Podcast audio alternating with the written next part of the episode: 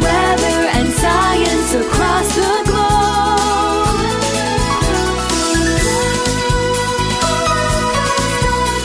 The Weather Jazz Podcast. It's that time of year. The pattern is turning colder. We even have some snow in the near term forecast, so all eyes are now focused on this coming winter. Andre and his guest, Scott Sabol, set the table for the big winter weather outlook Today. on Weather Jazz. On Weather Jazz. On Weather Jazz. On Weather Welcome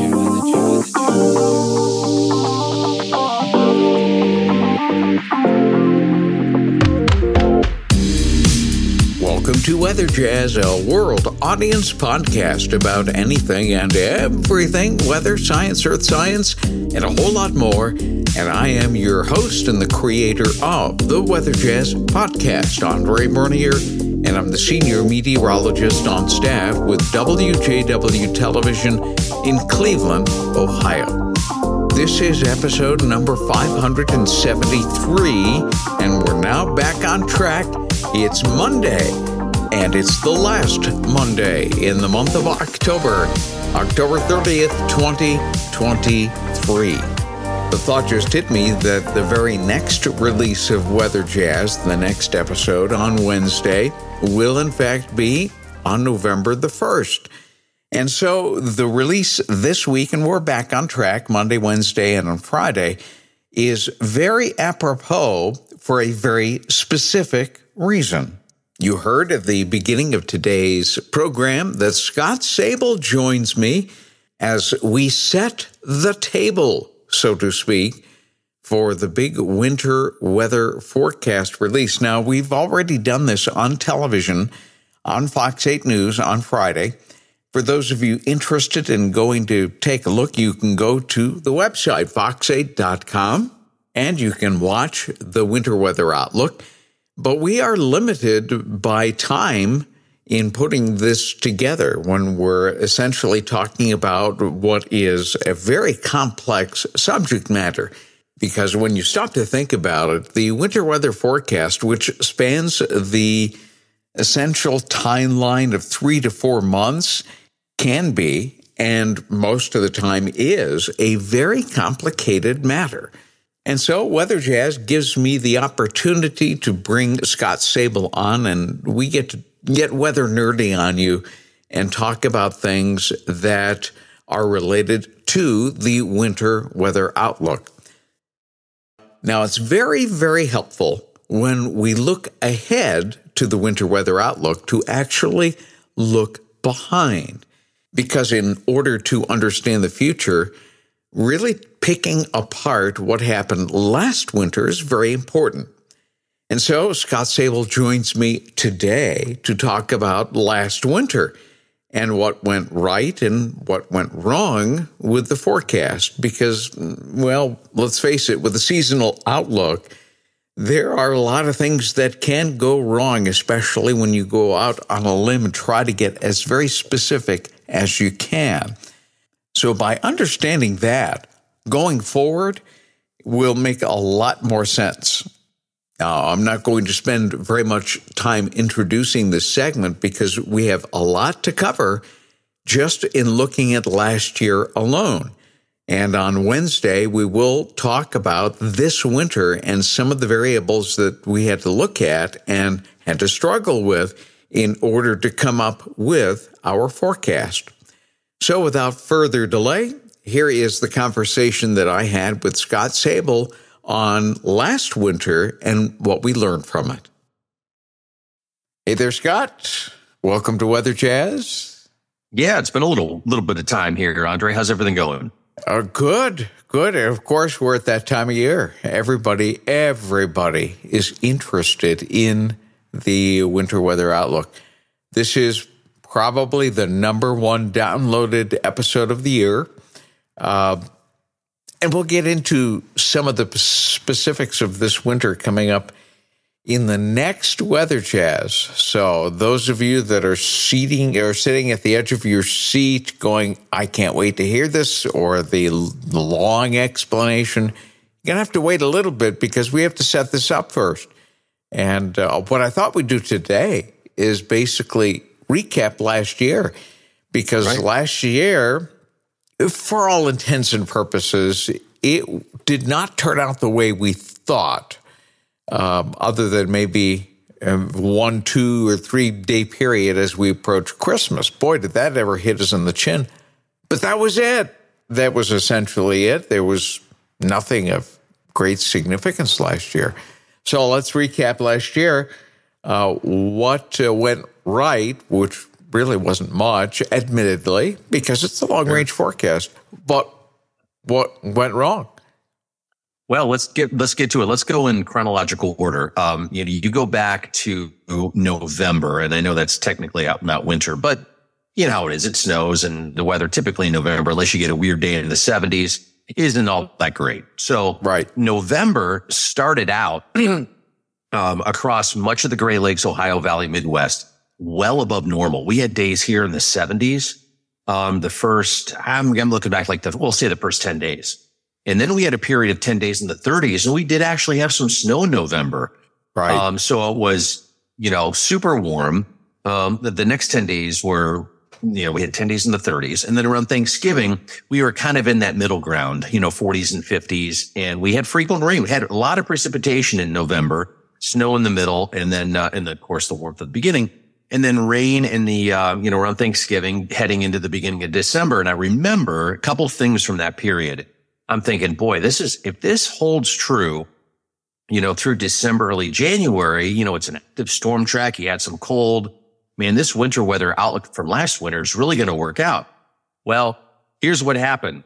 Around Thanksgiving, we, we started noticing a lot of signals in the Northern Pacific. There were some other signals as well. Um, I believe, uh, mainly Northern Pacific. The pattern was showing that by the middle, maybe third week of December, we were going to get a cold blast. And it wasn't just like, you know, a couple days. It was going to be something really significant. So the, everything was pointing to that, which again goes back to, okay, you know, the winter weather out was showing cold. All right. Maybe this is again another sign.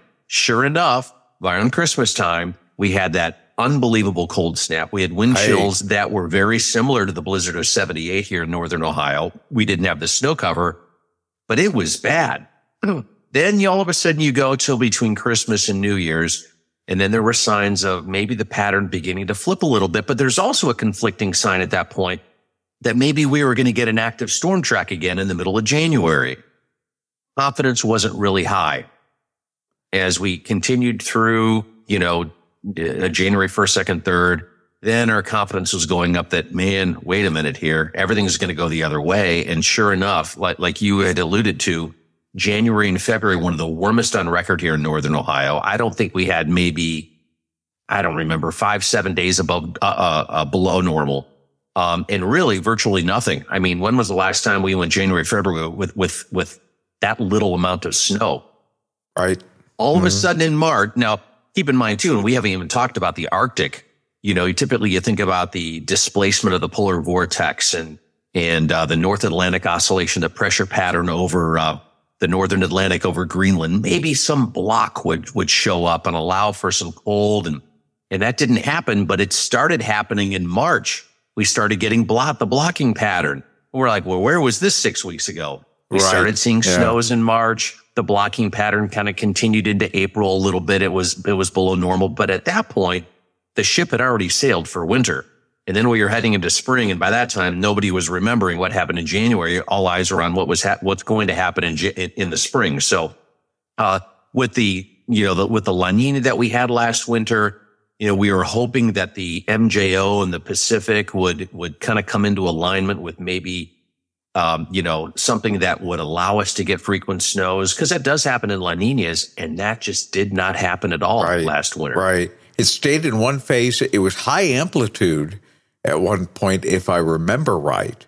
Uh, is some of the highest MJOs, but it, it's it stayed. It kept circling back uh, in just a couple of the phases. It didn't go all the way around the whole cycle, uh, which typically it does, but it didn't last year.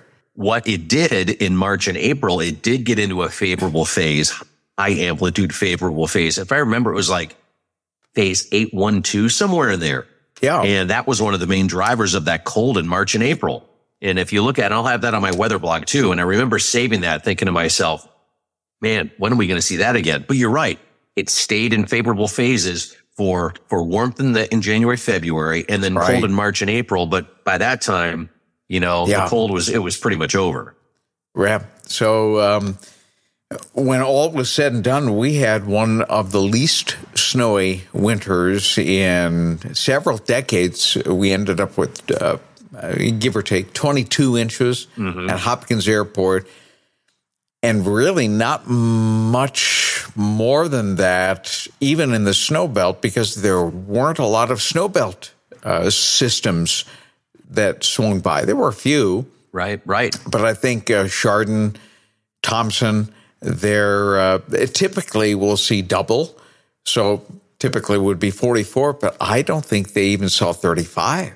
Yeah, it was unreal. I, were- I was looking back at the last winter that we had above normal snowfall. And you got to go back to like the winter of, I think it was 14, 15 or 2015, 16, one of those two.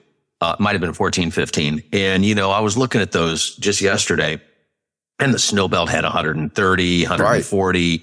Uh, you know, Cleveland, western suburbs south had, um, 80, 70, something like that. And I'm, I'm looking and then I'm comparing it to the image that, that, that I just got from the weather service and the snow belt last year didn't have as much as what the western suburbs had in that big winter, you know, seven, eight years ago. But you're right. It was, it, it was unreal. You know, the lake obviously didn't free, freeze over. I think we had maybe, maybe a couple days with the, uh, Lake Erie ice coverage up around 40%, something like it was, it, and then that was it. Yeah. Yeah. And, and that was just a few days in the Western Basin mostly. And it was really thin, thin ice and it was broken and uh, it, it was most unusual. So, you know, that was the eighth winter in a row, I believe, where we had uh, either just a little below or a lot below normal snowfall. Not necessarily temperature wise, because that fluctuated up and down, but snowfall wise, this was uh, the eighth winter in a row. So It was. that brings us to this winter. You know, the atmosphere does not pay attention to statistics. Right. Statistically, this next winter, we're not going to see below normal snowfall, but the atmosphere doesn't pay attention to Doesn't care, statistics. Yeah, no, no, it's going to do what it's going to do. So, coming up on Wednesday, would you come back and let's put the pieces of the puzzle together? There's a lot different this year, and uh, we're, we're hoping that we're reading the signals correctly. We'll let you know what uh, what we're thinking, and we'll get weather nerdy on you on Wednesday. Let's How does do that it. sound? That sounds Okay. good. Let's do it.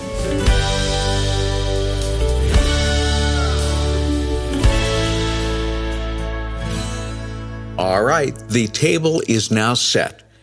So now, uh, having established what we learned from last year, we can move forward and talk about this coming winter and well beyond what we talked about in the winter weather outlook on television, where we're a bit time constrained, but we think we did a pretty decent job in explaining what exactly we were looking at. But coming up on Wednesday, we'll be able to expand on that. Scott will rejoin me. We'll talk about a lot of those items, and hopefully, the winter weather forecast will become much more focused, much sharper as we head into November and December, which is right around the corner, because the next release will, in fact, be on November the 1st. Hope you enjoyed today's episode. Help me to spread the word about this podcast, especially if you are a winter weather fan and enjoy seasonal forecasting. Since we didn't have a Friday episode last week, I would like to very quickly at least acknowledge those of you that step alongside me to assist in helping Weather Jazz being the very best that it can be in funding those tools that are really necessary to make this program shine. My thanks to Dale Osborne, Erica and Larry Shaw, Brian and Christine Barnes, Will and Tonya Kraus, Victoria Singer, Kian Galunas, and Bill and Judy Martin. If you have a question, topic suggestion, or you'd like to chime in about last winter or this coming winter, please send me an email, weatherjazz at yahoo.com. You can also send me a voicemail via the Weather Jazz Podcast Audience Connect line, 234 525 5888. Listen to the prompts and leave me your voicemail. And yes, especially since we're talking about winter weather, we're still talking about snow fences and trying to figure things out from what could be a very complicated situation with the construction and position of a snow fence via the driveway which faces in a particular direction. We haven't forgotten about you. We're going to be tackling that very, very soon, since I'm sure you need an answer here pretty soon as we're facing a winter weather season coming up. So remember, Wednesday, the big winter weather outlook, where we really take our time in talking about the parameters that went into the forecast that we came up with this year. That will be two days from now, right here on Weather Jazz. Weather and science across the globe.